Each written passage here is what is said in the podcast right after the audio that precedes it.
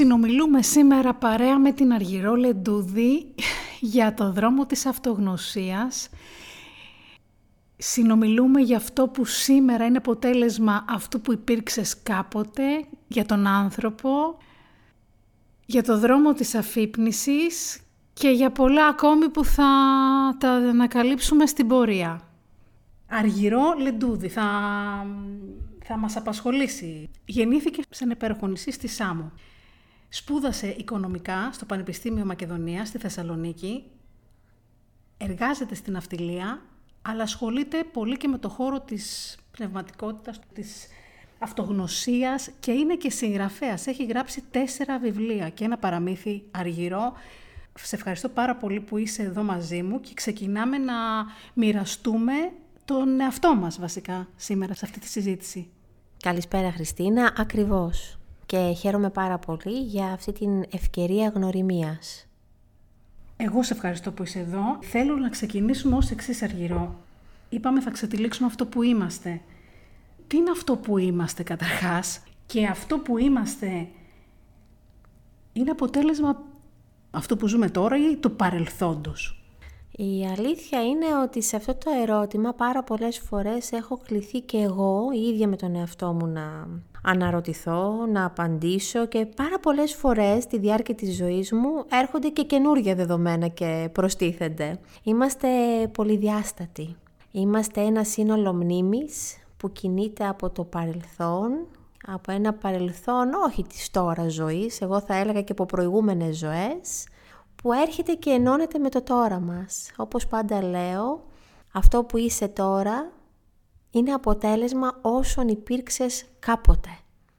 Πώς μπορούμε να διακρίνουμε ξεκάθαρα τι υπήρξαμε κάποτε; Είναι μια διαδικασία που έχει την πορεία της. Και η αλήθεια είναι ότι και για μένα μέχρι και σήμερα ξετυλίγεται συνεχώς το κουβάρι και η αλήθεια είναι ότι μέχρι να φύγουμε και από εδώ, συνεχώς θα ξετυλίγεται το κουβάρι και θα ανακαλύπτουμε όλο ένα και περισσότερο πτυχές μας που δεν τις γνωρίζαμε. Για μένα η πορεία ανακάλυψης του τι σημαίνει μνήμη, τι σημαίνει προηγούμενη ζωή, πώς με επηρεάζει στο τώρα, ξεκινάει από πάρα πολύ μικρή ηλικία. Από πάντα είχα τέτοιες αναζητήσεις. Όπως προείπες, κατάγομαι από την αρχόντισά μου τη Σάμο, έτσι πάντα τη λέω, αρχόντισα και είναι αρχόντισα και μεγάλωσα βέβαια σε ένα καθεστώς κλειστής κοινωνίας. Όλοι γνωρίζουμε λίγο πολύ τι συμβαίνει στις κλειστές α, κοινωνίες. Οπότε από πολύ μικρή ηλικία, παρόλο που είχα αναζητήσεις, δεν ήταν εύκολο να τις μοιραστώ με άλλους ανθρώπους. Το αποτέλεσμα λοιπόν ποιο ήταν, ότι μέχρι τα 18 μου στράφηκα μέσα μου. Άρχισα να διαλογίζομαι, άρχισα να προσπαθώ μόνη μου σιγά σιγά πώς είναι ο μύτος της Αριάδνης, έπιασα το μύτο μου και σιγά σιγά άρχισα να ξετυλίγω το κουβάρι.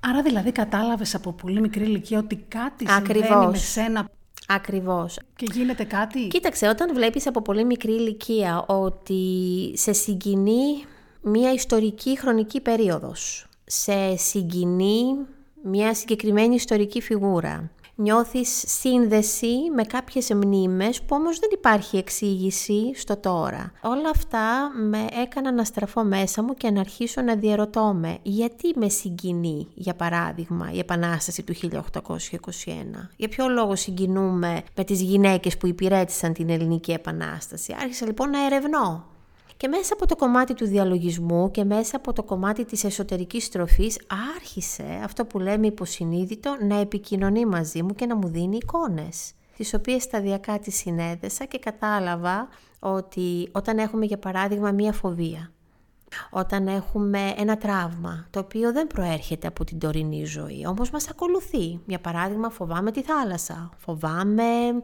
την αρρώστια, φοβάμαι τη φτώχεια, ενώ δεν συντρέχουν τέτοιες συνθήκες, πολλές φορές ναι, η ρίζα είναι κάποιες μνήμες που κουβαλούμε. Ούτως ή άλλως, Χριστίνα, όταν ερχόμαστε, παίρνουμε και τις βαλίτσες μας μαζι Δεν ερχόμαστε μόνοι μας. Κάποιες βαλίτσες, όπως λέω χαρακτηριστικά τα τελευταία 15 χρόνια, έχουν τα ωραία, τα ασπρόρουχα, τα τακτοποιημένα, οι καλές μνήμες και κάποιες άλλες έχουν κάποιες μνήμες πιο τραυματικές. Φαντάζομαι όταν λες βαλίτσες εννοείς όλα αυτά που ζήσαμε στο παρελθόν. Ακριβώς, τις μνήμες μας. Είμαστε μια κινούμενη μνήμη. Και όσο γρηγορότερα το καταλάβουμε και εντρυφήσουμε και στραφούμε μέσα μας, γιατί οι απαντήσεις πάντα ξεκινάνε από μέσα. Κανένας εξωτερικός παράγοντας δεν θα έρθει να σου δώσει την απάντηση. Πρέπει εσύ κάποια στιγμή να πάρεις την απόφαση και να στραφείς μέσα σου. Άρα γνωρίζουμε.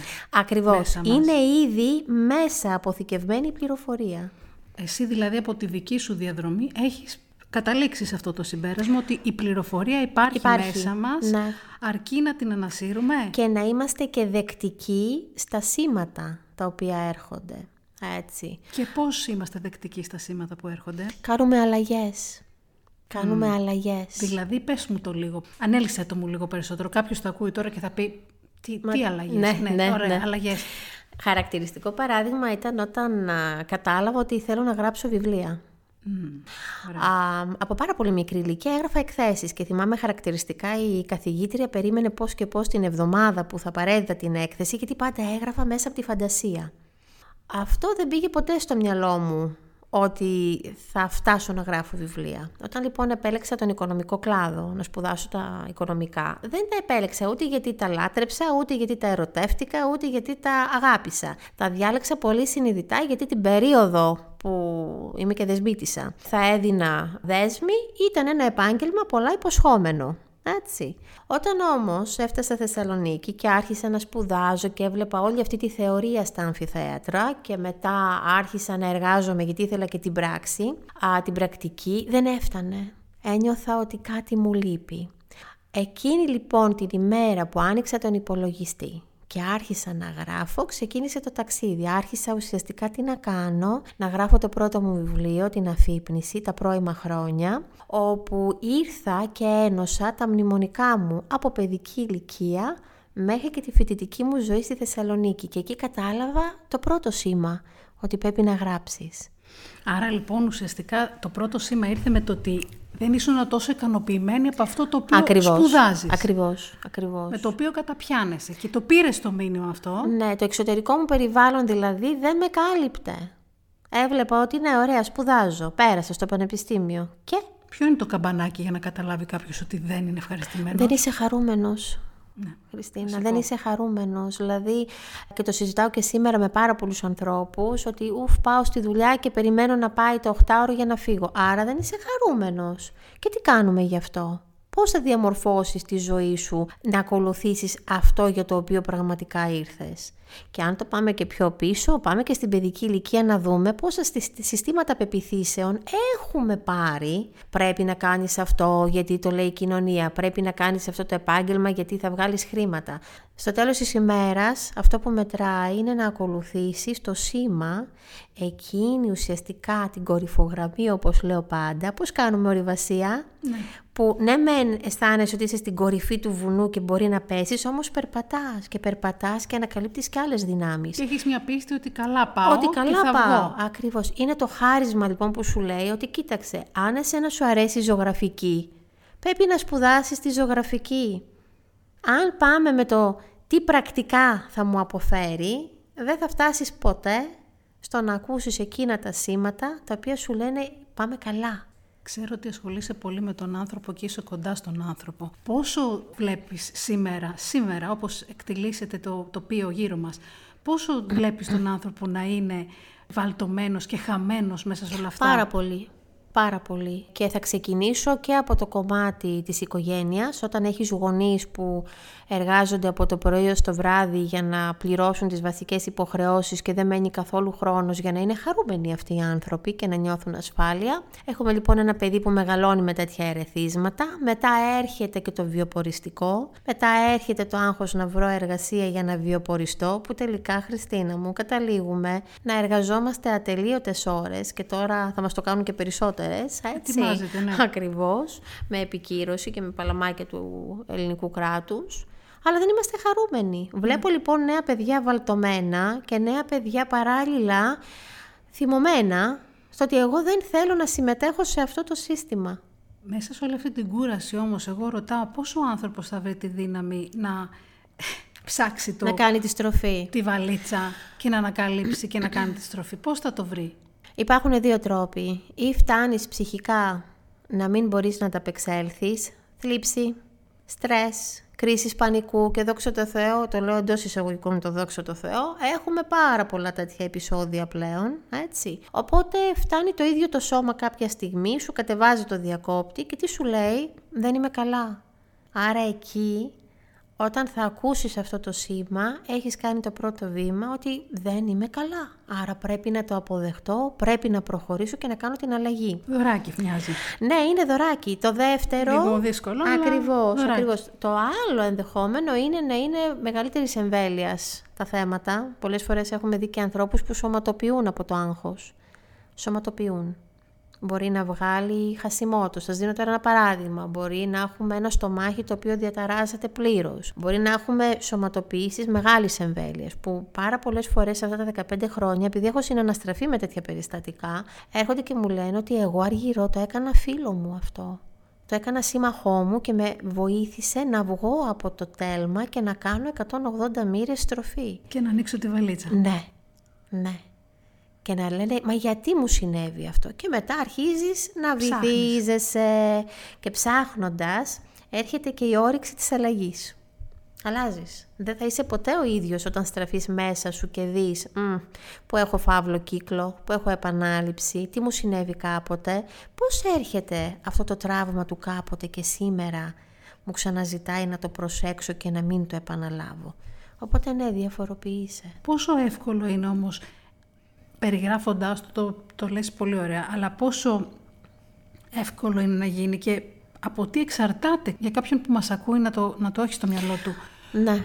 Μπορεί να χρειαστεί πολύς χρόνος, μπορεί λίγος, μπορεί τι, πώς θα βρει την πηξίδα του καθένας για να συνδέσει τα σημεία ουσιαστικά, γιατί έχεις βάλει παραμέτρους.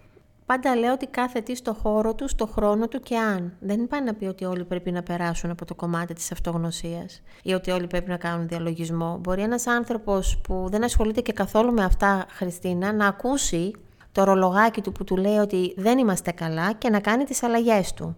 Οπότε ασυνείδητα έχεις ήδη ανοίξει τις βαλιτσούλες και κάνεις αυτό που λέω εγώ αναδιάρθρωση της καθημερινότητάς σου. Υπάρχει όμως και μία μερίδα ανθρώπων που θέλουμε να πάρουμε παραπάνω πληροφορίες. Το γιατί. Οπότε εκεί όταν ο άνθρωπος είναι έτοιμος και πει φτάνει δεν θέλω άλλο φαύλο κύκλο, δεν θέλω άλλο επανάληψη. Γιατί μου συμβαίνει αυτό; Είναι σαν να υπάρχει μία κεραία η οποία ενεργοποιείται σαν ψυχοπομπός και θα αρχίσεις να έλκεις ανθρώπους που θα σε πάρουν από το χέρι και θα σου πούν Έλα να σου εξηγήσω. Είναι σαν αυτό που λέμε και έχουμε ακούσει αρκετές φορές ότι όταν είσαι έτοιμος να μάθεις, ο δάσκαλος εμφανίζεται μπροστά σου. Ακριβώς, ακριβώς. Βέβαια δάσκαλος είναι κάθε ένας στον εαυτό του. Είναι κάτι το οποίο μου προκαλεί και λίγο αλλεργία όταν ακούω τις λέξεις δάσκαλε ή θεραπευτή. Πάντα λίγο έτσι παθαίνω μια αλλεργία γιατί πιστεύω ότι ο κάθε ένας είναι δάσκαλος και θεραπευτής σε αυτό. Μου αρέσει μια φράση που χρησιμοποιεί ένας γνωστός μου άνθρωπος που είναι στο δρόμο αυτό και λέει είμαι ερευνητής.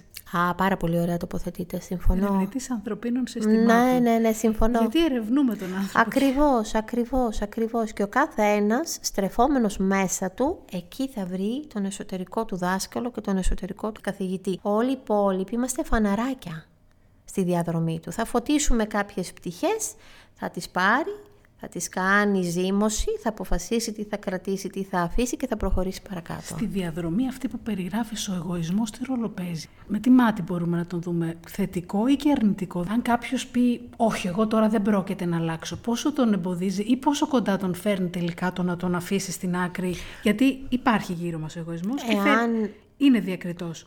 Εάν υπάρχει το δεν θέλω, θα πρέπει να σεβαστεί την απόφαση ότι δεν θέλω, γιατί πάει να πει ότι ακόμα γίνονται διαργασίες και δεν είναι έτοιμος να ακούσει ή μπορεί και να μην χρειάζεται καθόλου, ξέρεις, να, να περάσει από όλο αυτό το πεδίο. Εγώ πάντα είμαι υπέρ, προσωπικά τουλάχιστον μιλώντας, ότι όποιος είναι έτοιμος θα έρθει και θα μιλήσουμε.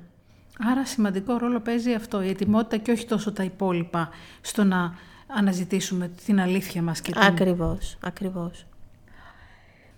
Είχα διαβάσει κάτι σε ένα βιβλίο σου, έχεις γράψει τέσσερα βιβλία. Ναι. Και, και μου έκανε εντύπωση ε, διαβάζοντας σχετικά.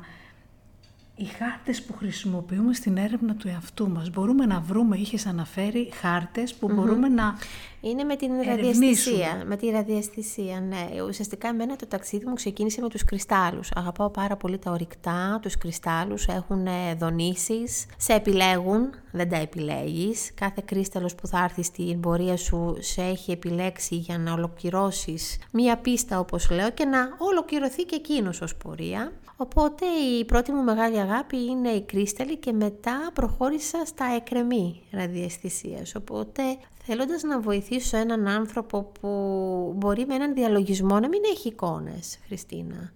Μπορεί να μην έρχονται. Να μπορεί όμως μέσα από ένα χάρτη ραδιαισθησίας και με ένα εκρεμές να εξασκηθεί μέσα από τις ταλαντώσεις που κάνει ραδιαισθητικά και να πάρει απαντήσεις.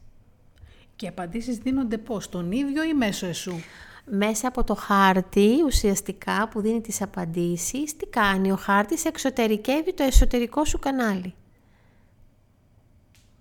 Εξωτερικεύει το ναι, εσωτερικό σου ναι, κανάλι. Ναι, ναι.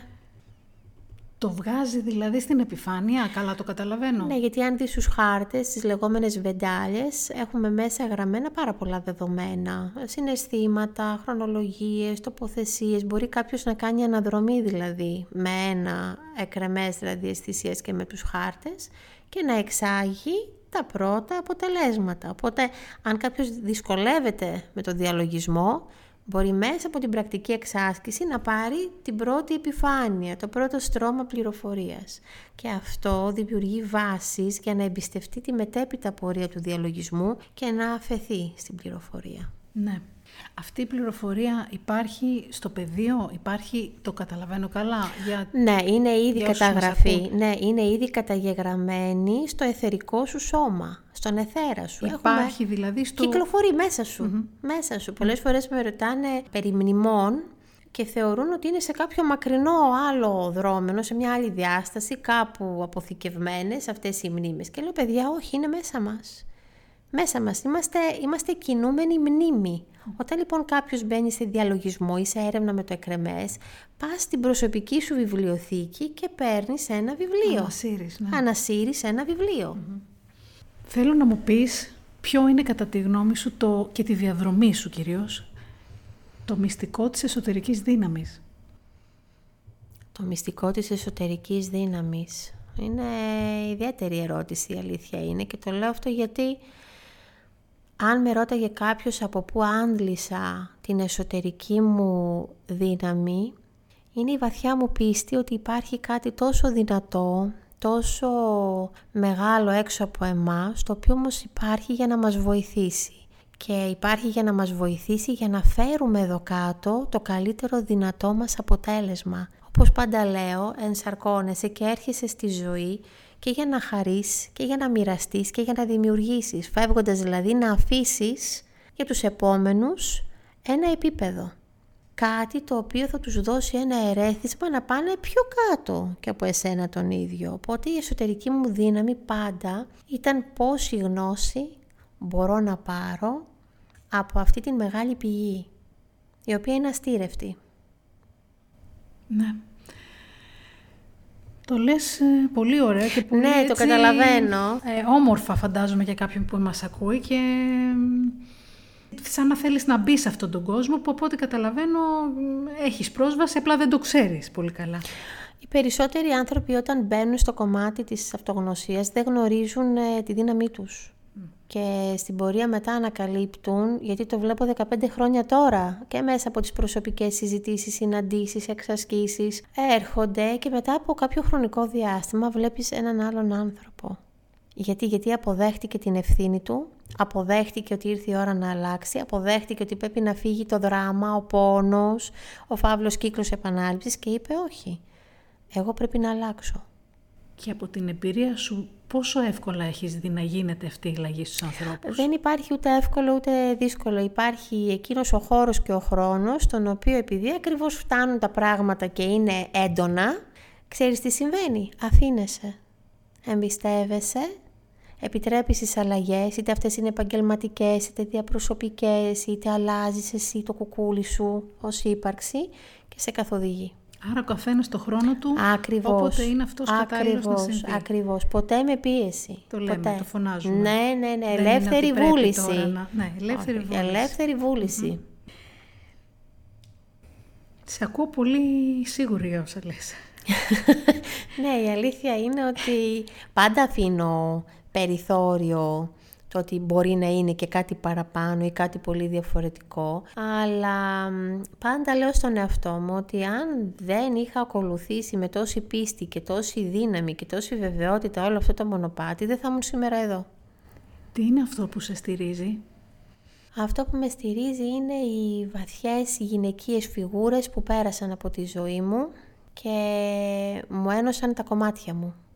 Μου δώσαν τη δύναμή μου, ξεκινώντας από τη γιαγιά μου, προχωρώντας τη μητέρα μου, μετά εδώ στη Θεσσαλονίκη γυναίκες ακριβοθόρητες σε εμπειρία, γυναίκες που εξασκούσαν τη διαλογιστική δεκαετίες πριν από εμένα και που ουσιαστικά μου επικύρωσαν ότι ναι, είσαι στο σωστό μονοπάτι.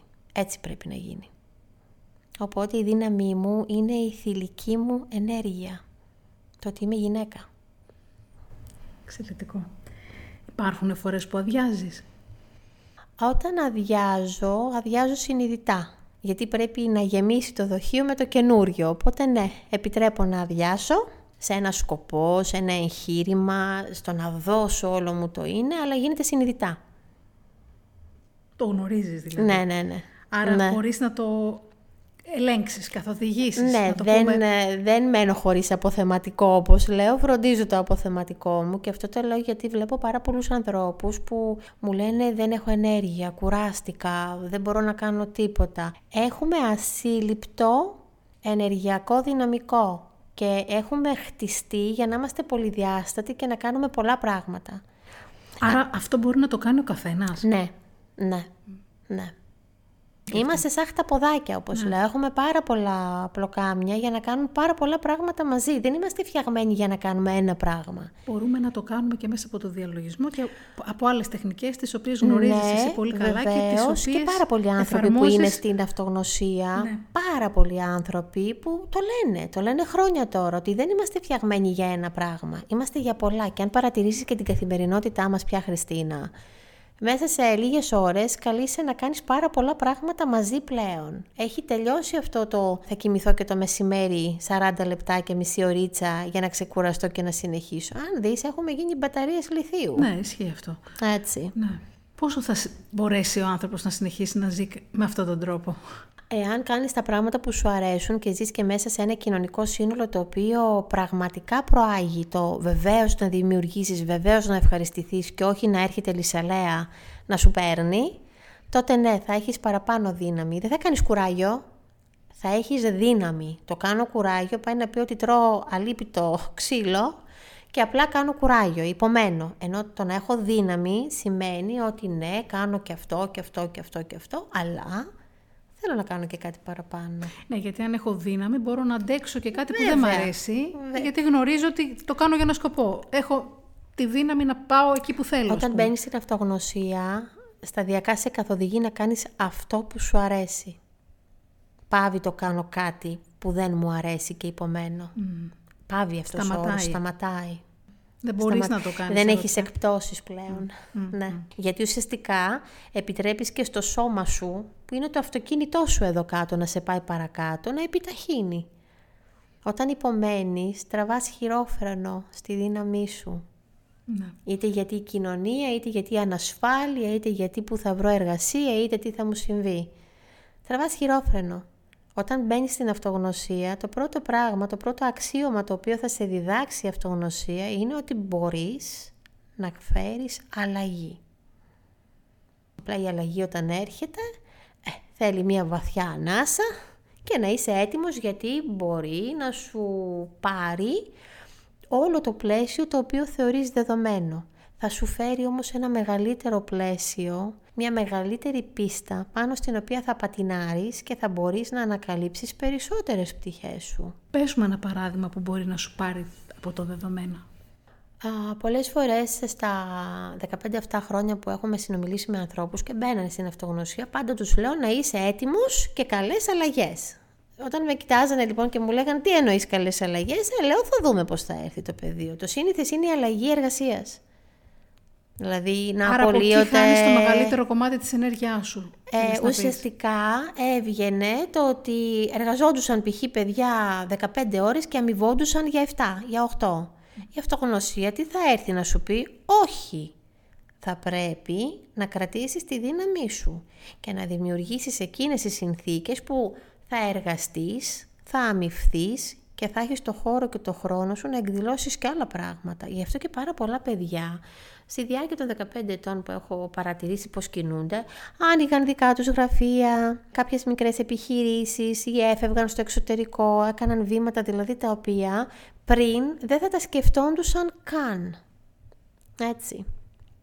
Αυτό γίνεται αυτόματα ή θέλει πολλή εκπαίδευση; Δηλαδή τα ακούω πολύ ωραία που λες, αλλά Φορές ξέρεις, γίνεται και απότομα. καμιά Με το που φορά- μπει κάποιος στην Ναι, αυτογνωσία, ναι. το πρώτο πράγμα που θα σου πάρει είναι αυτό που δεν λειτουργεί καλά. Το λέω γιατί, επειδή μεταφέρω τι ακούω. Πολλοί μπορεί να σου πούνε ότι Αχ, τώρα πώς τα λες, τώρα πολύ ωραία τα λέει, αλλά Ναι, είναι πολύ πόσο θεωρία. εύκολο. Μα, ναι, δηλαδή εντάξει τώρα, μήπως είναι πολύ θεωρητικό όλο αυτό που λέει και γι' αυτό το λόγο το τονίζω. Όχι, έχω δει ανθρώπους που να αλλάζουν εργασιακό περιβάλλον, έχω δει ανθρώπους να λύγουν διαπροσωπικές σχέσεις που δεν προχωρούν πια, αλλά έρχεται με τέτοια φόρα, με τέτοια δυναμική που υποδέχεσαι την αλλαγή. Η αυτογνωσία, το πρώτο πράγμα που θα πάρει είναι κάτι το οποίο δεν λειτουργεί σωστά και είναι σαθρό. Έρχεται και παίρνει το πρώτο πράγμα που δεν λειτουργεί και είναι σαθρό. Ναι, η για να σου- αυτογνωσία. ναι, ναι, ναι, ναι. Θα σε φέρει προευθυνών σου. Και δεν μας αρέσει πάντα αυτό που βλέπουμε, αλλά είναι ένα πρώτο σκαλοπάτι που πρέπει να το πατήσεις. Άρα τώρα η πνευματικότητα και ο δρόμος της πνευματικότητας όπως τον περιγράφεις έχει ευθύνη, ανάληψη ευθύνης. Πνευματικότητα είναι και ο βοσκός που βοσκάει τα προβατάκια του στην κοιλάδα και ο άνθρωπος φροντίζει πολύ περισσότερα πράγματα και αλυσίδες στη φύση από όσο φανταζόμαστε. Πνευματικότητα για μένα είναι ένας όρος ανέγγιχτος. Δεν, τον, δεν, δεν τον χρησιμοποιώ στην αυτογνωσία. Έτσι, πνευματικότητα είναι και ένας καλός οικογενειάρχης που φροντίζει τα παιδιά του. Πνευματικότητα είναι και η μαμά η οποία θα μαγειρέψει το φαγητό για τα παιδιά της. Έχουμε πάρα πολλές πτυχές. Η αυτογνωσία σημαίνει, για πάμε λίγο να βυθιστούμε μέσα μας, να δούμε το πορτρέτο του Dorian Gray όπως λέω και αν μας αρέσει έχει καλός. Αν δεν μας αρέσει, πάει να πει ότι θα πρέπει να κάνουμε αλλαγή. Η αυτογνωσία αυτό έχει. Και έχει να πάρουμε την ευθύνη. Με αυτή την έννοια το ανέφερα Ακριβώς, την πνευματικότητα για να ακριβώς, πάρουμε την ευθύνη ακριβώς. της αλλαγής. Είναι ιερός όρος η πνευματικότητα. Αποφεύγω να τον, Ναι. να τον χρησιμοποιώ πιο πολύ την αυτογνωσία, Ναι, ναι. η οποία είναι όμως συνακόλουθη με το παίρνω την ευθύνη μου. Η αυτογνωσία και ο δρόμος του, ας το πούμε ο δρόμος, ε, όπως λες, είναι βαρύς ο όρος της πνευματικότητας, είναι η, η ευθύνη μου. Αναλαμβάνω την ευθύνη. Ακριβώς. Και συνήθως είναι ζώρικο αυτό. Ναι, γιατί στα πρώτα σκαλοπάτια θα σου πάρει αυτό που δεν λειτουργεί σωστά, που το έχεις ψυχανεμιστεί, το έχεις καταλάβει, αλλά δεν κάνεις το βήμα. Οπότε θα σε σπρώξει στο ότι φεύγουμε από εκεί που δεν είμαστε ο εαυτός μας. Έχει μεγάλες προεκτάσεις. Πόσο εύκολα ξυπνάμε από όλο αυτό που ζούμε; Νομίζω ότι είναι μία πορεία μεγάλη. Μέχρι να φύγουμε δηλαδή, θεωρώ ότι συνεχώς ανακαλύπτουμε και άλλα πράγματα για εμάς και άλλες πτυχές για εμάς και θα λέμε «Ωχ, είχα και αυτό, έχω και αυτό, πρέπει να αλλάξω και αυτό». Αλλά όσο μπαίνεις βαθιά, γίνεσαι και πιο δεκτικός στην αλλαγή. Ξέρεις, καταλήγεις να λες «Ωραία, ήρθε και αυτή η αλλαγή, πρέπει να την κάνω, πάμε παρακάτω». Τι είναι αυτό που θα ήθελες να αλλάξεις στον κόσμο μας, στον κόσμο σου; Θα ήθελα να δω τους ανθρώπους να θέλουν να αλλάξουν τον κόσμο τους. Αυτό σημαίνει ότι θα πάρω και εγώ την ευθύνη μου, θα πάρεις και εσύ την ευθύνη σου, θα πάρει και ο διπλανός την ευθύνη του, θα δώσουμε τα χέρια και θα αρχίσουμε να κινούμαστε σε αυτή την κατεύθυνση αναδιάρθρωσης. Άρα θα πρέπει να το πούμε αυτό και να το μεταφέρουμε Ακριβώς. σε αυτούς με τους οποίους σχετιζόμαστε είτε Ακριβώς. στην εργασία μας είτε Ακριβώς. στην προσωπική μας ζωή. Το αρχέτυπο σωτήρας, Χριστίνα μου, δεν λειτουργεί ορθά. Το αρχέτυπο σωτήρας καλό είναι να το αφήσουμε λίγο στη γωνιά. Ας κοιτάξουμε λίγο πρώτα εμείς τι πρέπει να αλλάξουμε και μετά και εσύ και ο παραδίπλα τι πρέπει να αλλάξει και να ενωθούμε και τότε να έχουμε αυτοκυριαρχία. Δεν μας σώζει κανείς δηλαδή. Ακριβώς.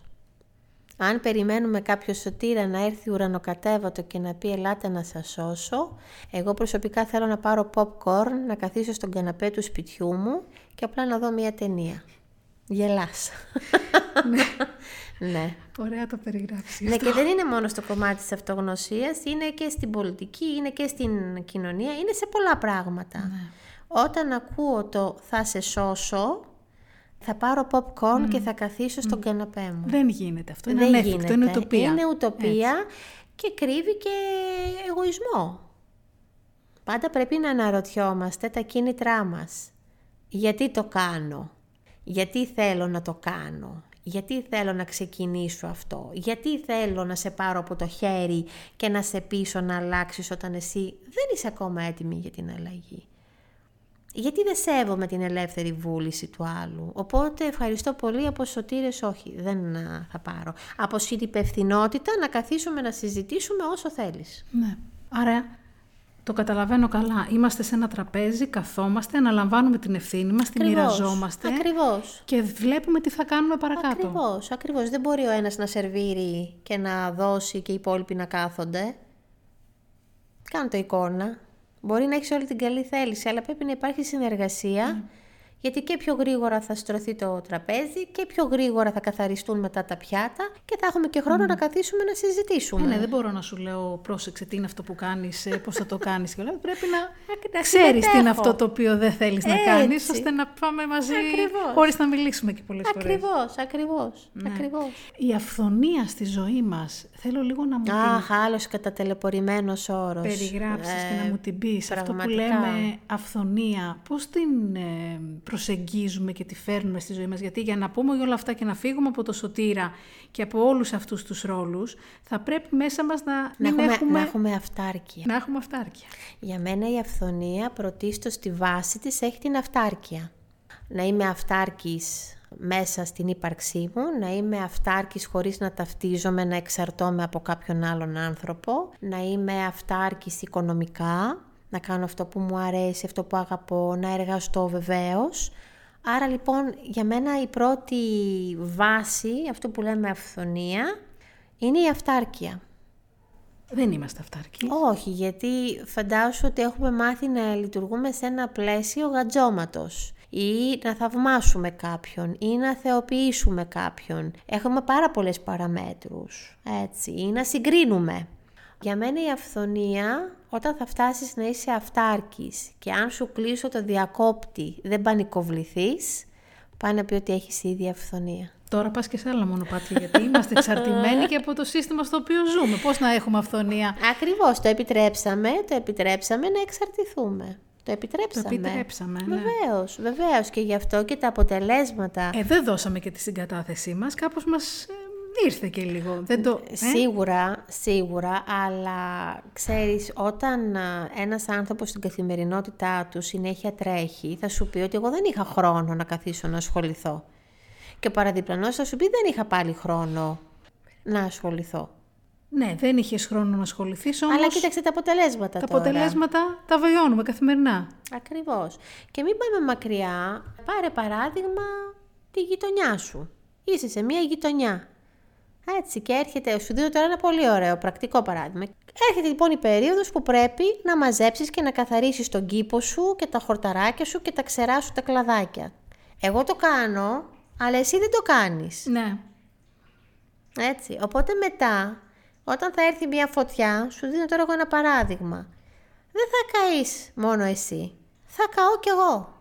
Άρα που είναι η συνυπευθυνότητα μέσα στη συλλογικότητα; Ναι, Για να έρθει η αυθονία και να πούμε ότι έχουμε, θα πρέπει και εγώ και εσύ και ο δίπλα και ο παραδίπλα να συνεργαστούμε. Αυτό απαιτεί συνεργασία και απαιτεί και αυτό που δεν βλέπουμε ειδικά τις τελευταίες μέρες να γίνεται με όσα δεινά έχουν βρει τη χώρα μας μέσα από τις φωτιές και με τις Ναι, πλημμύρες. γιατί είναι έλλειψη προνοητικότητας και έλλειψη συνεργασίας. Ναι. Και, Ναι, και πολλές- συντονισμού. Και συντονισμού. Αλλά ναι, είμαστε σε ένα κράτος και μην απορούμε που αποτυπώνει εμάς. Μην Ναι. πας μακριά. Ναι, Κράτος είναι μια αποτύπωση εαυτού συλλογικά μας, του- του, του, της- της πώς ύπαρξής μας. βλέπω εγώ και εσύ τον εαυτό μας. Έτσι. Ναι. μπορεί να αλλάξει γι' αυτό. Δηλαδή να αρχίσουμε να βλέπουμε τους εαυτούς μας διαφορετικά ώστε να πάμε σε ένα πιο συλλογικό μοντέλο. Ναι, πιστεύω μπορεί. Μπορεί να γίνει. Απλά συνήθως γίνεται μέσα από συμπληγάδες. Πάρε παράδειγμα τώρα, αυτό που έγινε στη Θεσσαλία. Πόσος πόνος, πόση καταστροφή και παράλληλα πόσες εθελοντικές ομάδες προσπαθούν να στηρίξουν.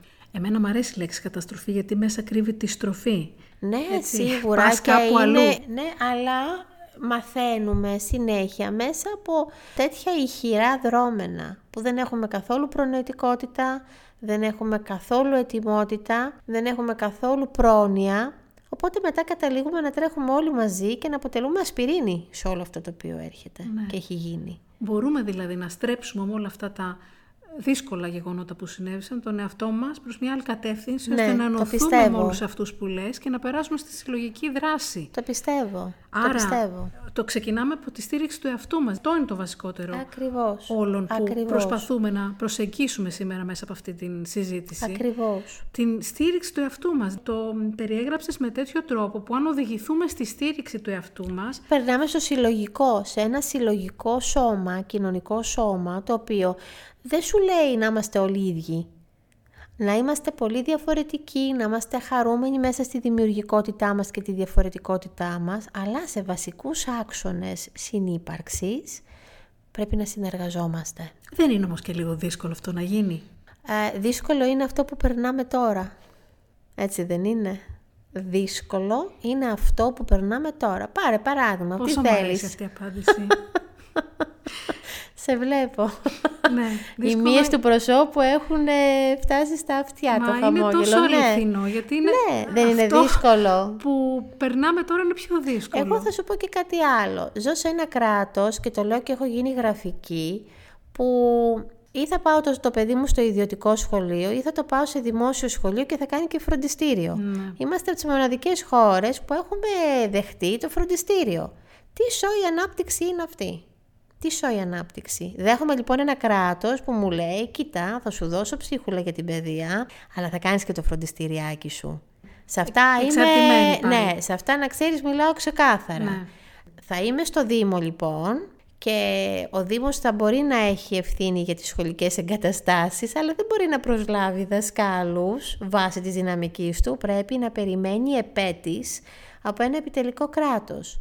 Πού είναι η αυτάρκειά μας, πού είναι η πρόνοιά μας και η προνοητικότητά μας; Και Α- αποτυπώνεται με λίγα λόγια έτσι όπως το Παντού, περιγράφεις σε όλη παντού, μας την, τη παντού. ζωή. Και θα σου πω και κάτι άλλο, τώρα το είπε παραφόρα εγώ τώρα και τα λέω. Κάνουμε παλαμάκια κάθε 10 χρόνια από πόσα είναι η απογραφή. Και έρχομαι και λέω, εάν εγώ στο Δήμο μου είχα τα στατιστικά μου, θα ήξερα πόσα παιδάκια μου έχουν ζαχαρόδι διαβήτη, πόσα παιδάκια μου έχουν κάποια σύνδρομα τα οποία χρειάζονται και χρήζουν άλλης πρόνοιας, πόσα αμαία θα είχα και τι θα έπρεπε να κάνω για να εξασφαλίσω ευημερία. Ποια ευημερία; Πού είναι η συλλογικότητα και η συνυπευθυνότητα; Ανοίγεις πολλά ζητήματα Ανοίγω τώρα πάρα πολλά και έτσι είμαι. Μ' και- αρέσει να τα ανοίγω όλα. Και μου φαίνεται Ναι. ότι θα πρέπει να είναι ε, μεγάλη επανέλθουμε συζήτηση. σε αυτή τη συζήτηση. Κάποιες ε, φορές έχω ακούσει ανθρώπους «Μα Αργυρό, είναι δυνατόν από τον τομέα αυτογνωσίας να περάσουμε στο συλλογικό, στο πολιτικό δρόμενο». Είναι ο μόνος δρόμος. Όταν ασχολείσαι με την αυτογνωσία και την ευθύνη αυτού, είναι πρώτε τελεσμένο και είναι και νομοτελειακό ότι αργά ή γρήγορα θα περάσεις και στο συλλογικό. Γιατί δεν θέλεις popcorn και καναπέ. Να ανοίξουμε παρα... περι- περισσότερο τους ασκούς του αιώλου, όπως λέω. Αλλά είναι η καλή ασκή. Ε, η ευκαιρία να... Φέρνουν αέρα αλλαγής. Ναι.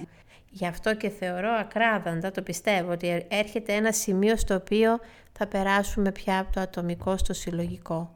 Είναι μονόδρομος και είναι ωραίος μονόδρομος. Θα θέλαμε πολύ να ακούσουμε το πώς μπορούμε να περάσουμε από το ατομικό στο συλλογικό. Είναι μια πολύ ωραία ουσιαστική συζήτηση και θα χαρώ πολύ να την κάνουμε ε, στο επόμενο επεισόδιο, γιατί ο χρόνος κύλησε σαν νεράκι θα έλεγα. Έτσι είναι πάντα, έτσι είναι πάντα. Μαζί σου και έτσι δεν καταλάβαμε πώς πέρασε, αλλά για να Έτσι είναι. έχουμε το κίνητρο να ακούσουμε τα, Με τα χαράς. τα πολύ ωραία και πολύ ε, σημαντικά πράγματα που μας λες, προσκέψη, θέλει χρόνο να τα σκεφτούμε όλα αυτά Ναι, που λες και να ναι. φέρουμε την αλλαγή. Και να τα προσωμιώσεις και στην καθημερινότητά σου, να καταλάβεις τι γίνεται γύρω σου αυτή Αυτό, τη στιγμή. απαιτείται χρόνος.